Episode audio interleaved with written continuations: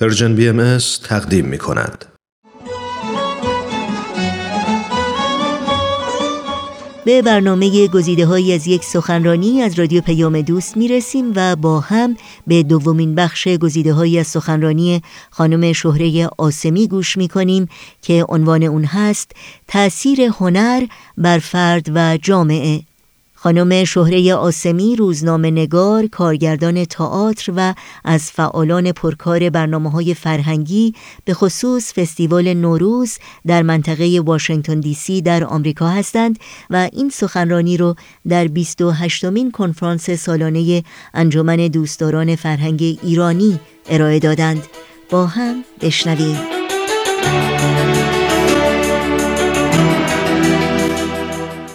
هنرها برای چی به وجود میان؟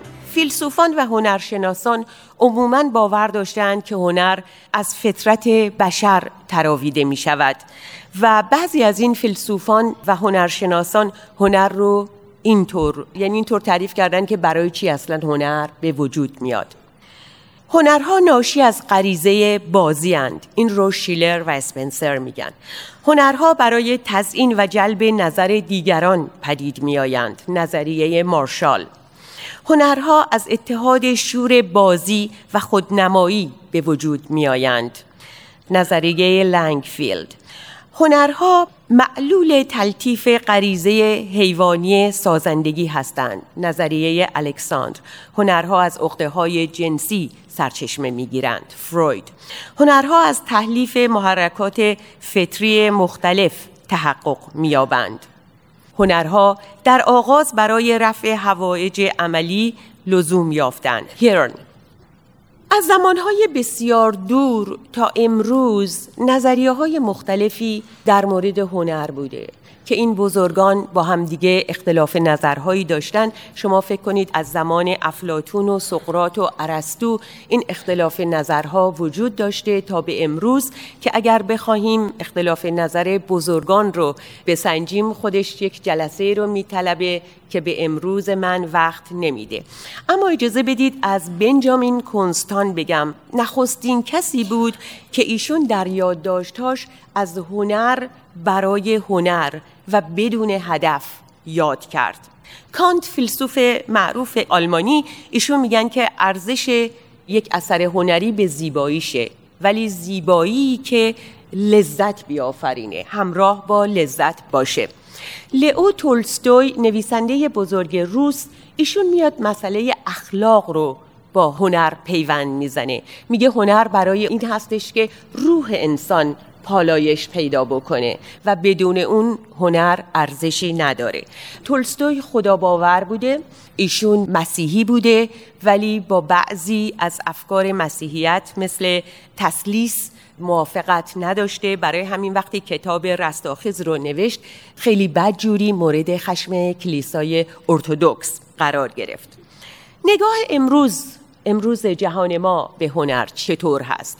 مسلما همون افکار قدیمی همون نگاه ها امروز هم وجود داره. بعضی ها میگن هنر برای خود هنر یعنی اون چیزی که تولید میشه اون دیگه لازم نیست هیچ پیامی هیچ هدفی داشته باشه.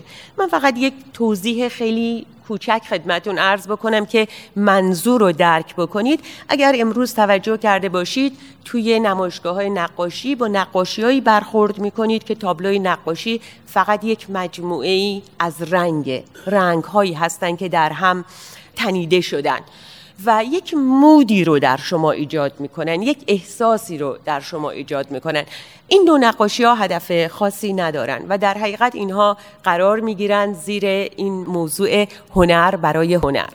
بعضی دیگر هستن که میگن نه هنر هنری هستش مسئول هنرمند باید متعهد باشه هنرش پیامی داشته باشه روی انسانها و روی جهان اثرگذار باشه. یه دید دیگری هست که میگن که اگر فقط قرار کار هنری پیام داشته باشه و بخواد جهان رو تکون بده این به خودی خود معنا نداره بلکه این باید دارای ارزش های هنری هم باشه.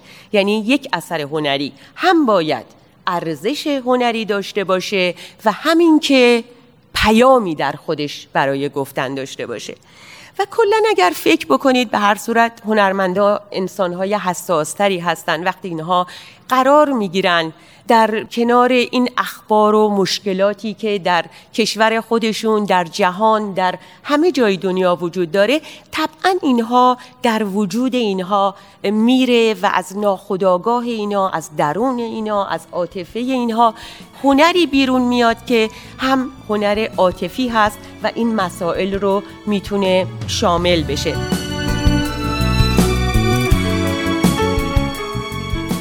و بعد از لحظاتی موسیقی توجه شما شنوندگان عزیز رو به ادامه برنامه گزیده های از یک سخنرانی از رادیو پیام دوست جلب می کنم.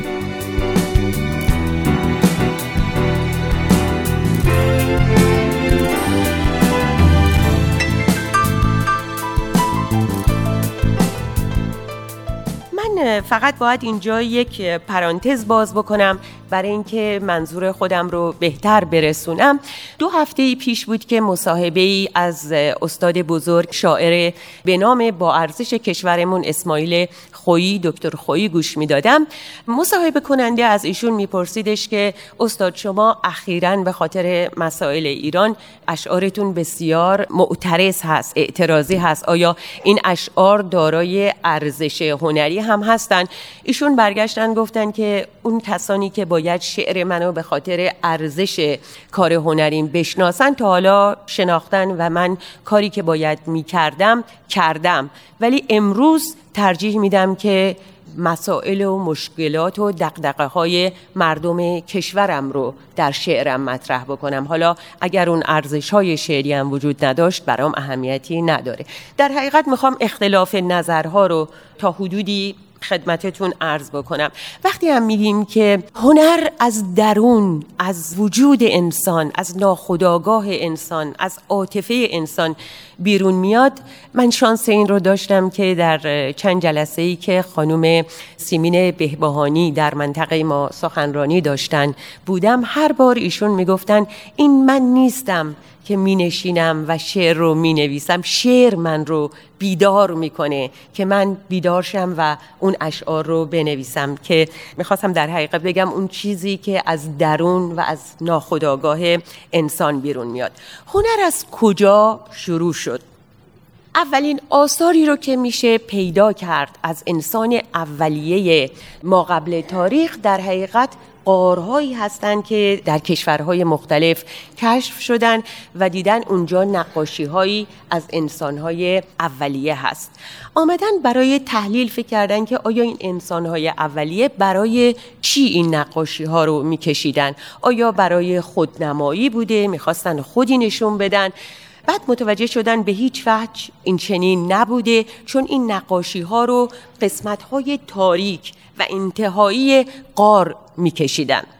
بعد که بررسی های زیادی کردن متوجه شدن که در حقیقت این بخش صحبت من اولین اثری رو که هنر روی انسانهای اولیه هم گذاشته مطرح می‌کنه و اون اینکه اینها با کشیدن این حیوانهای بزرگ مثل گاوهای وحشی، گاو دکوهان، یوز این حیوانهایی که شکار می‌کردن برای خوراک، برای تغذیه اینها رو روی دیوارهای قار تصویر می‌کردن و همین تصویر کردن این حیوانات هولناک بزرگ یه حالت تسلطی به اینها می‌داد.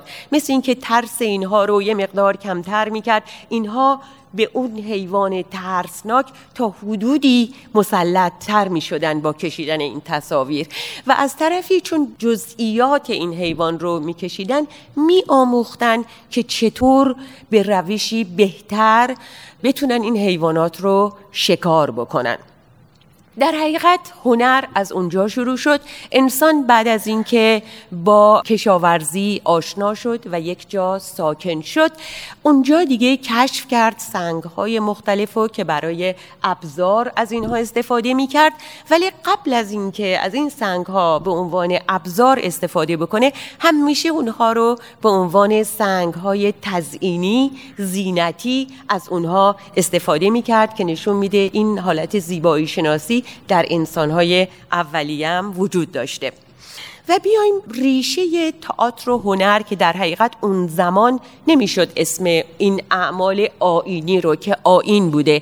اسم اونها رو نمی‌شد در اون زمان نمایش گفت چون واقعا آین بوده ولی انسان ها به خاطر ضعفشون در مقابل طبیعت و ترسی که از طبیعت داشتن آینهایی رو انجام می‌دادن دست جمعی جمع می شدن برای آمدن باران برای کشاورزی بهتر برای ترس از اتفاقات دیگری که میافتاد دور هم جمع می شدن و درخواست می کردن از اون نیروی ماور و طبیعه که کمکشون بکنه. اینها اول ساده تر بود. این آینها بعدا بهش حرکات و موسیقی و ماسک هم اضافه شد که در حقیقت این آینها بعدا آمدن پایه تئاتر و نمایش شدن. بخش بعدی گزیده های سخنرانی خانم شهره آسمی رو در پیام دوست هفته آینده همین روز و همین ساعت از رادیو پیام دوست خواهید شنید.